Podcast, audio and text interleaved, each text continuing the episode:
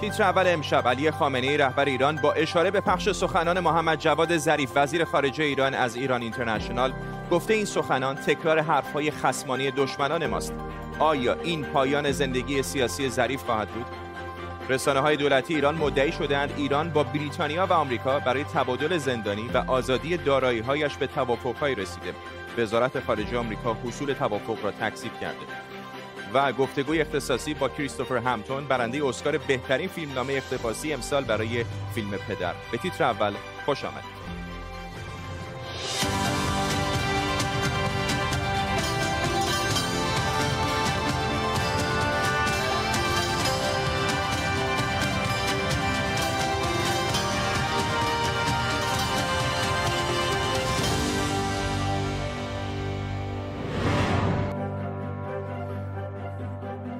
سلام و وقت بخیر. علی خامنه‌ای رهبر جمهوری اسلامی. در نخستین واکنش عمومی از زمان انتشار سخنان جواد ظریف وزیر خارجه ایران حرفای او رو تکرار سخنان دشمن خونده. آقای خامنه‌ای گفته وزیر خارجه فقط مجری سیاست خارجی.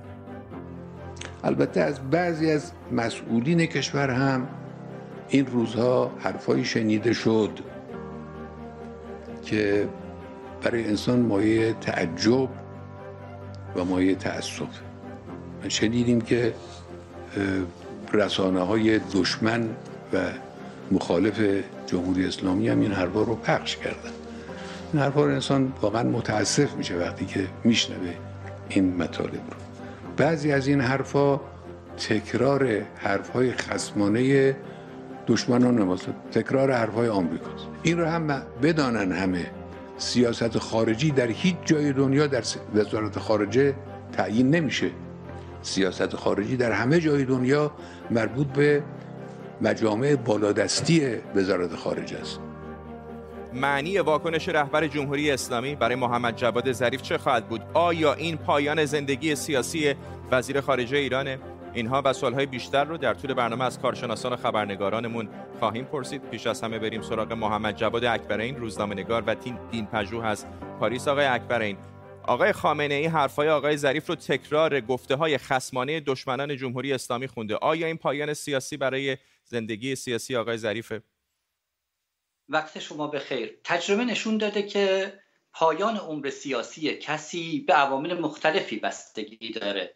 اینکه عمر سیاسی آقای ظریف با این سخنان پایان بگیره یا نه بستگی به تصمیم خودش داره که بخواد همچنان در زمینی که آیت الله خامنه ای برای او تعریف می‌کنه بازی بکنه یا نه. اگر بخواد همچنان به سیاست ها و جنایت هایی که نظام جمهوری اسلامی کرده در این مجموعه شراکت بکنه توجیه بکنه بله طبیعتا در این زمین او دیگه نمی‌تونه بازی کنه و این پایان عمر سیاسی میشه.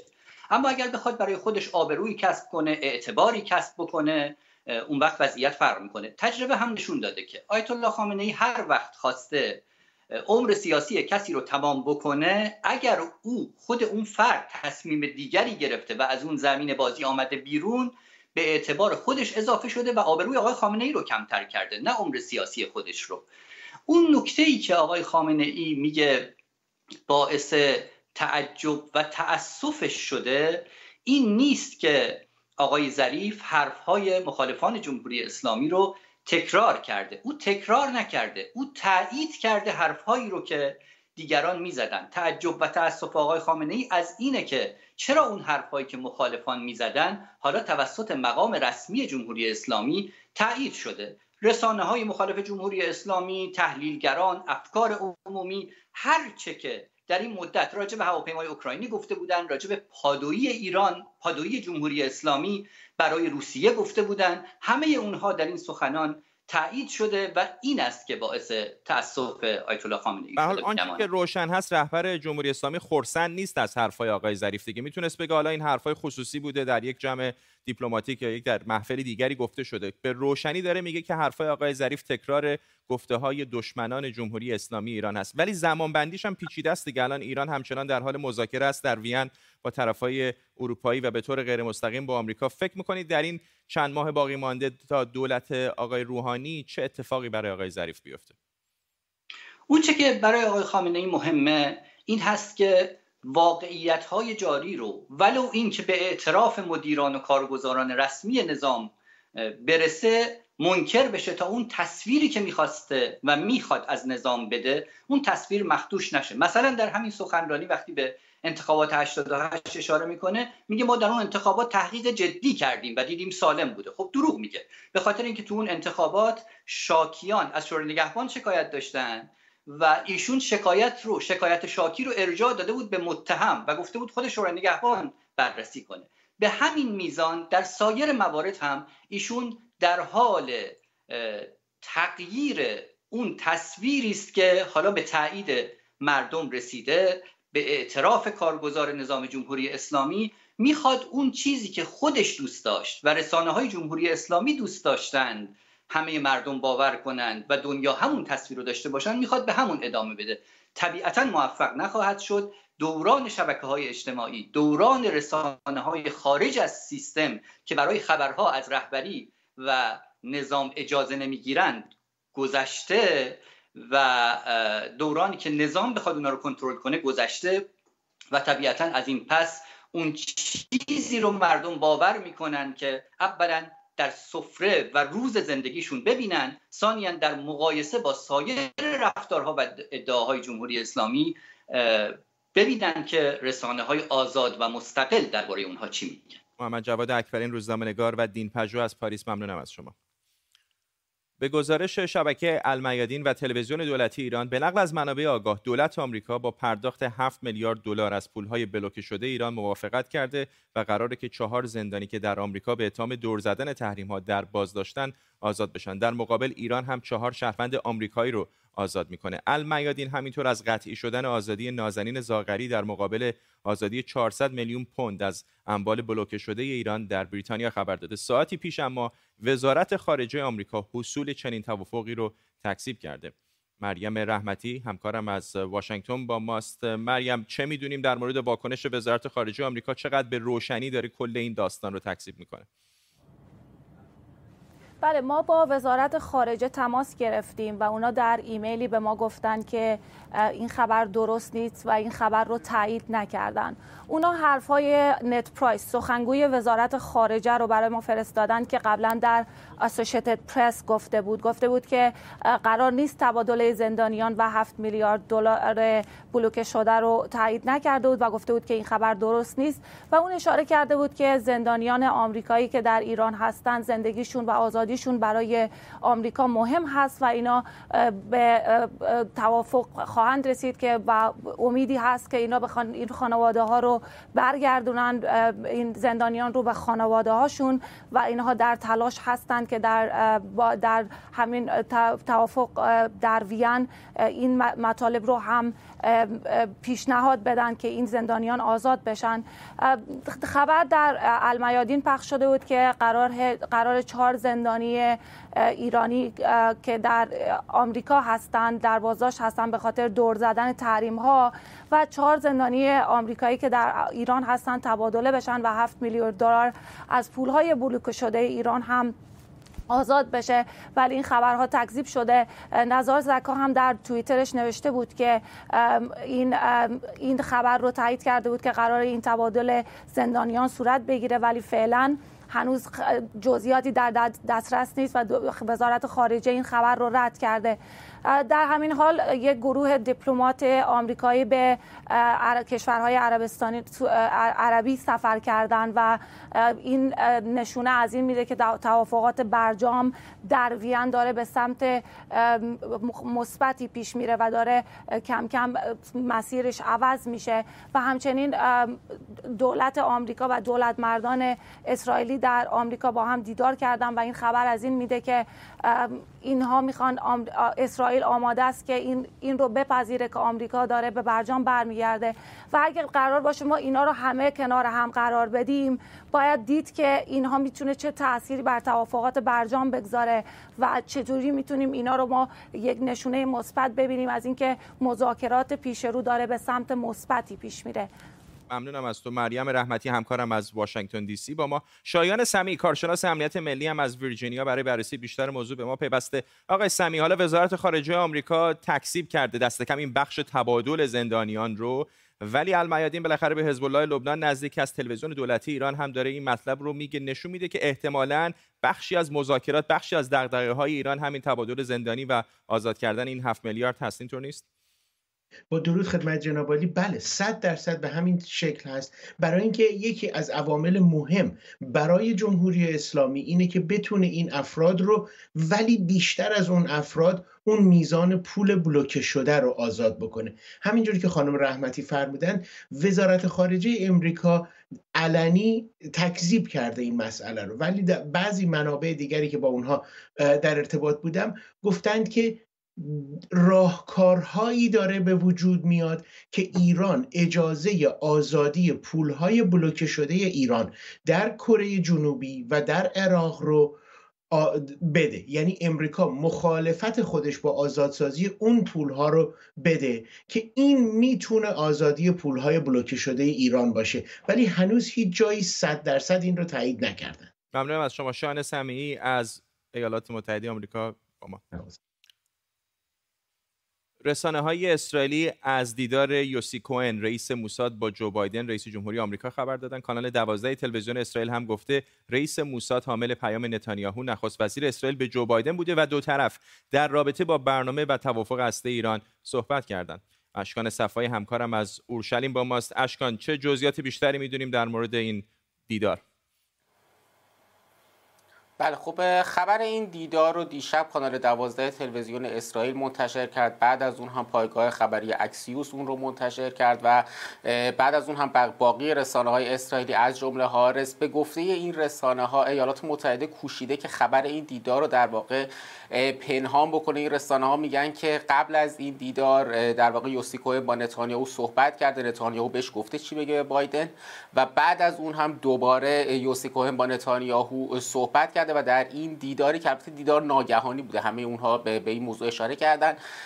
در واقع در اون در مورد ایران صحبت شده در زمانی که یوسی کوهن داشته با جک سالیبان دیدار می‌کرده. اما مقامات آمریکایی بعدا سخنگویان دولت آمریکا اومدن و خبر دیدار رو تایید کردن. هرچند که نسخه ای که اونها ارائه دادن از دیدار این بوده که جو بایدن فقط به این دیدار رفته تا بابت اون رخداد و اون فاجعه ای که در کوه مرون روز جمعه رخ داد و 45 یهودی در اون کشته شدن. اون رو فقط تسلیت گفته باید گفت که مقامات امنیتی اسرائیلی از یک هفته پیش در آمریکا هستند چند تای اونها و در مورد ایران دارن صحبت می‌کنن. گفته شده که هدف اصلی اونها این هست که جلوی ورود دوباره آمریکا به برجام رو بگیرن و وزیر اطلاعات اسرائیل هم در یک مصاحبه با رویترز هشدار داده که اگر آمریکا به برجام برگرده احتمال جنگ در منطقه بسیار بالاست. ممنونم. اشکان صفایی همکارم از اورشلیم با ما. گاهی عکسهایی دست به دست میچرخه که یک گودال عمیق رو توی زمین نشون میده و شایعاتی که این گودال ها جای برخورد شهاب سنگ یا بشقاب پرنده است. ما امشب در زیر ذرهبین نگاهی به این گودال ها و آنچه زیر اونهاست میندازیم تا ببینیم آیا این کار واقعا کار آدم فضایی یا نه. برای این کار از مقاله‌ای که اخیرا در مجله Scientific Reports در مورد آبهای زیرزمینی چاپ شده هم استفاده کردیم.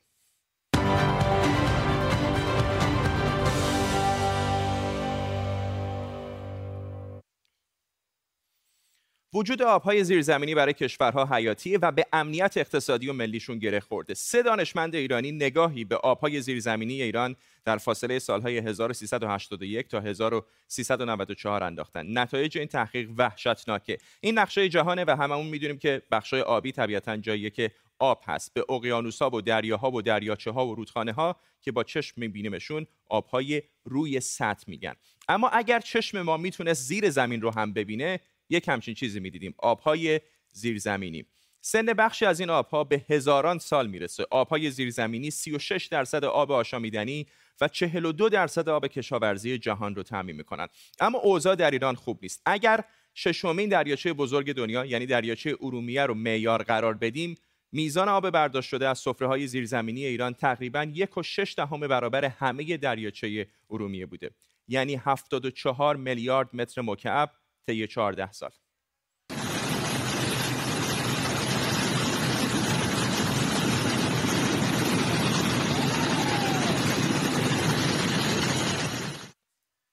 این نقشه که الان می‌بینید نقشه سی آبخان یا حوزه آب زیرزمینی رو در ایران نشون میده. کاهش منابع آب زیرزمینی در ایران بین 20 درصد تا 2600 درصد بوده. شماره یک رو نقشه آبخان دریاچه نمک با توجه به رنگش واضحه که حجم کسریش بسیار زیاد بوده. این آبخان به 26 درصد جمعیت ایران از جمله تهران آب میرسونه. یا مثلا آبخان کرخه اینجا جایی که 11 درصد گندم ایران تولید میشه. بیشتر از یک میلیارد مکعب آب از آبخان کرخه تخلیه شده. وضعیت آبخان کارون هم خیلی تفاوتی نداره. هر دو منبع آب کشاورزی و آب آشامیدنی و به خاطر خشکسالی آبهای سطحیشون هم کم شده. این دو منطقه هم وضع بحرانی دارن. اما مقصر کیه؟ چه شده که طی این 14 سال به این روز افتادیم؟ نویسندگان مقاله میگن عامل اصلی انسانی و مختصر مدیریت بد و ناپایدار منابع آبی کشوره. اما چرا؟ بین سالهای 81 تا 94 تعداد چاهای ثبت شده از 460 هزار حلقه به 794 هزار حلقه رسیده. یعنی بین یک تا 350 درصد بیشتر شده. مثلا در منطقه هامون هیرمند حفر چاه 350 درصد بیشتر شده. بعضی عقیده دارند ترسالی این کاهش منابع آب زیرزمینی رو جبران می‌کنه. اما اضافه برداشت آب زیرزمینی باعث میشه که آبخانها حتی در سالهای مرتوب قادر به بازیابی کامل نباشند. این نقشه میزان برداشت اضافی رو نشون میده. حدود 76 درصد مساحت کشور با اضافه برداشت مواجهند این پدیده برداشت اضافی دو تا خطر عمده داره. اول شور شدن آبهای زیرزمینی که توی این نقشه می‌بینید و دوم فرونشست زمین. شروع شدن زمین روی حاصل خیزی و باروری خاک اثر منفی داره که برای تولید غذا بحران ایجاد می‌کنه و می‌تونه فاجعه به بار بیاره گذشته در یک کیلومتری روستای کردآباد شهرستان کبوتراهنگ و در عراضی این روستا فروچاله ای در مساحت یک هزار متر مربع و عمق تقریبی 100 متر به وقوع پیوست. این یکی از همون چاله هاییه که بعضی ها میگن کار آدم فضایی است. فرونشست زمین معمولا برگشت ناپذیره و ممکنه باعث خشکی همیشگی آبخان اون منطقه بشه. حدود 25 درصد جمعیت ایران در جاهایی زندگی می‌کنن که این پدیده خطرناک وجود داره. در برداشت اضافی آبهای زیرزمینی در خاورمیانه ایران رتبه اول رو داره. و اگر بخواید میزان فاجعه رو متوجه بشیم باید بگم که 60 درصد آب شیرین کشور ایران از آبهای زیرزمینی تامین میشه. کمبود آبهای زیرزمینی ایران و اثرات اون تهدیدی همه جانبه برای خاک و مردم ایرانه. تهدیدی که هم مقصرانش در ایرانن و همراه حلش.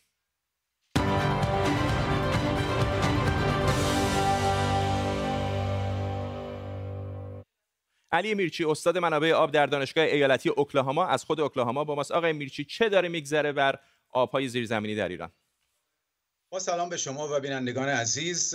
وضعیت حقیقتا نگران کننده است. ما در حوزه منابع آب چه در حوزه منابع آبی مرزی چه در, چه در رابطه با منابع آبی درون سرزمینی منابع آبی سطحی و زیرزمینی حقیقتا با مشکلات جدی روبرو هستیم. بیاد ببینیم ما چه کار کردیم طی این سالها. طی دو دهه گذشته نقاط برداشت آب زیرزمینی به شدت افزایش پیدا کردن بیش از دو برابر شدن. این نقاط شامل چاهای عمیق نیمه عمیق قناتها و چشمه ها هستند و به طبع افزایش فشاری که بر روی سفرهای آب زیرزمینی اومده وضعیت سفره‌های آب زیرزمینی به شدت نگران کننده شده. به طوری که می‌تونیم بگیم یک تراژدی نهانی هست که ممکنه مردم به صورت عمومی ازش مطلع نباشن ولی لازمه که تصمیم گیرندگان و مردم دقت ویژه‌ای به این به این مسئله داشته باشن. چرا که وضعیت آبهای زیرزمینی در واقع پایداری منابع آب در سرزمین ایران رو نشون میده و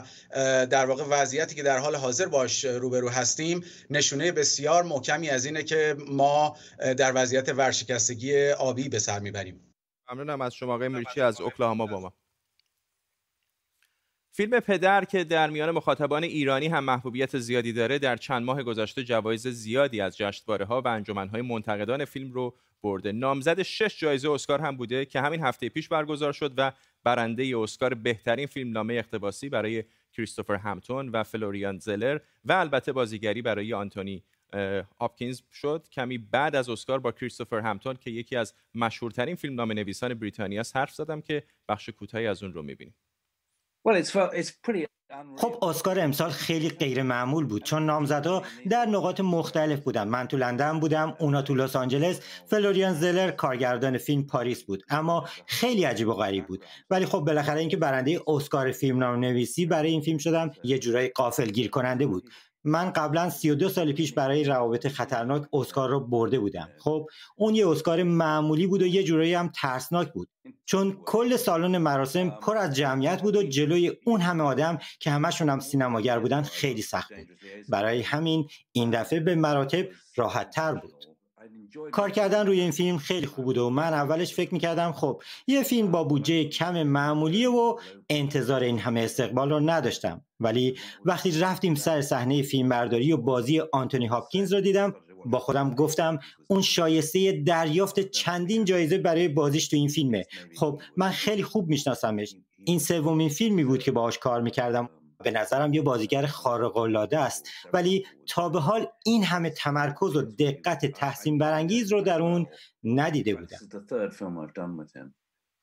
وزارت بهداشت ایران میگه میزان رعایت دستورالعملهای بهداشتی مربوط به شیوع این بیماری در ایران کمتر شده. این نقشه رعایت مقررات و توصیه های بهداشتی در ایران در هفته اول ماه جاری.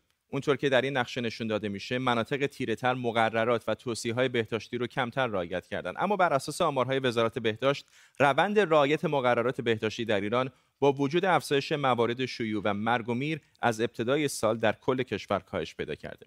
حدود 62 درصد مردم ماسک می‌زنن یعنی از هر سه نفر یکی ماسک نمی‌زنه. این هم آمار استفاده از ماسک در استانهای مختلفه اگر بتونید استانها رو ببینید. رایت فاصله اجتماعی هم یکی از توصیه های مهمه اما آمار وزارت بهداشت نشون میده فقط حدود 61 درصد مردم به این توصیه ها عمل می‌کنن. در مورد تهویه مناسب در اماکن عمومی به نظر می‌رسه استانهای محرومتر در کل وضعیت بدتری دارند این هم آماری از موارد اختار و معرفی به مراجع غذایی در هفته اول اردیبهشت به دلیل عدم رعایت مقررات مرتبط با کرونا بوده. روحانی بارها از مردم به خاطر عدم رعایت مقررات انتقاد کرده. با این حال بعضی از متخصصان هم میگن این دولته که باید با اقدامات قاطع و پیشگیرانه با تاخت و تاز موج چهارم بیماری در کشور مقابله کنه. محمد کاظم عطاری پزشک پژوهشگر پزشکی و پزشکی و پزشکی اجتماعی از واشنگتن دی سی با ماست. آقای عطاری این بحث رعایت پروتکل های مربوط به کرونا در همه جای دنیا یک دغدغه هست. حتی اینجا در بریتانیا خیلی اوقات می‌بینیم مردم ماسک نمی‌زنن در جاهایی که باید بزنن فاصله اجتماعی رعایت نمی‌کنن. در کشوری مثل ایران که توزیع واکسن هم با مشکل جدی مواجه هست چقدر این اهمیتش بیشتره؟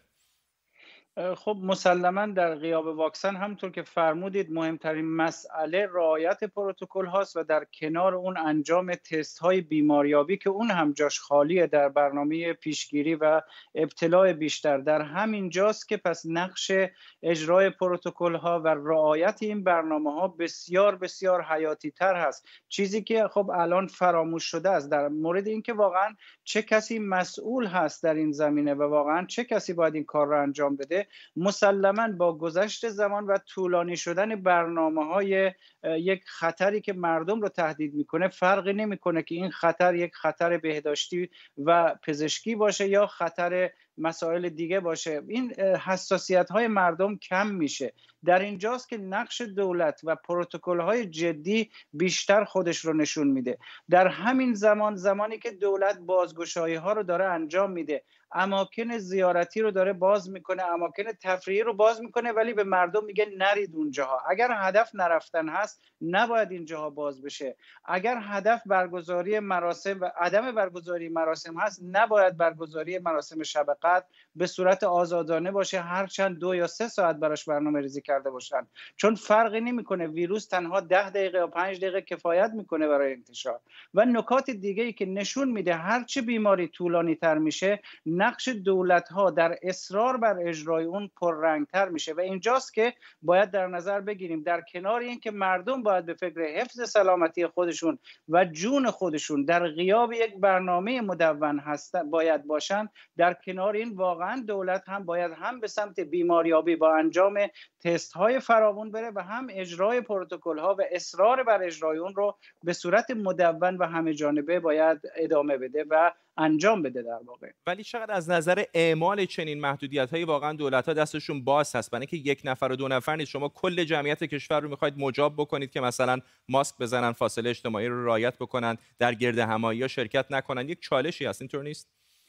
دقیقا همینطوره و در کنار این مسائل اقتصادی رو و با چالش های اقتصادی رو نباید نادیده گرفت. اما برای رفع این مشکل کشورهایی که واقعا توانایی یک قرنطینه طولانی رو ندارن میان قرنطینه های کوتاه مدت و جدی رو اجرا می‌کنن. الان ما سومین هفته است که بازار تهران رو تعطیل کردیم. یعنی فشارهای اقتصادی رو ما داریم وارد میاریم اما همین بازاری که تعطیل هست باز هم می‌بینیم که داد و ستدها مترویی که به سمت بازار میره و بقیه جاها همچنان برقرار هست. ما از هر دو جا داریم ضربه می‌خوریم. یعنی هم از اون بر برنامه, ریزی ها بله. برای اینکه چالش های اقتصادی رو کنترل بکنن نداریم و هم از این بر ما از نظر کنترل بیماری دچار مشکل هستیم. سپاسگزارم محمد کاظم عطاری پزشک و پژوهشگر پزشکی اجتماعی از واشنگتن دی سی با ما.